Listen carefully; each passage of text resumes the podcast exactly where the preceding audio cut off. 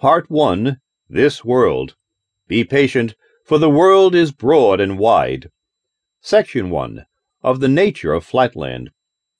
I call our world Flatland, not because we call it so, but to make its nature clearer to you, my happy readers, who are privileged to live in space.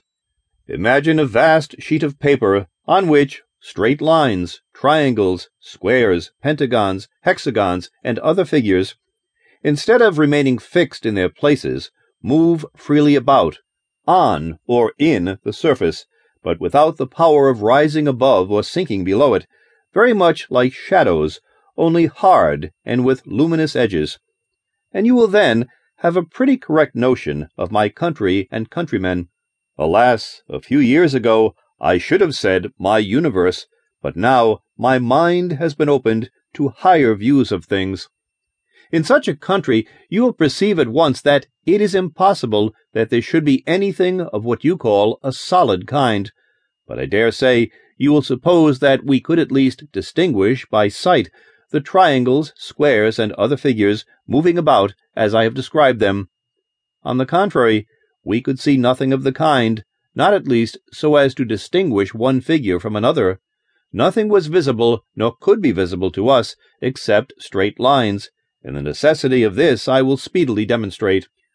Place a penny on the middle of one of your tables in space, and, leaning over it, look down upon it. It will appear a circle. But now, drawing back to the edge of the table, gradually lower your eye, thus bringing yourself more and more into the condition of the inhabitants of Flatland.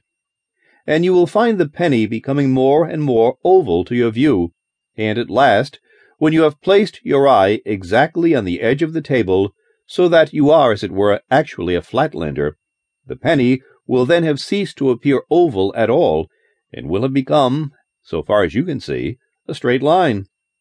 The same thing would happen if you were to treat in the same way a triangle, a square, or any other figure cut out of pasteboard. As soon as you look at it with your eye on the edge on the table, you will find that it ceases to appear to you a figure, and that it becomes, in appearance, a straight line. Take, for example, an equilateral triangle, who represents with us a tradesman of the respectable class. Figure 1 represents the tradesman as you would see him while you were bending over him from above. Note, Figure 1 is a triangle pointing down with all sides equal. End of note.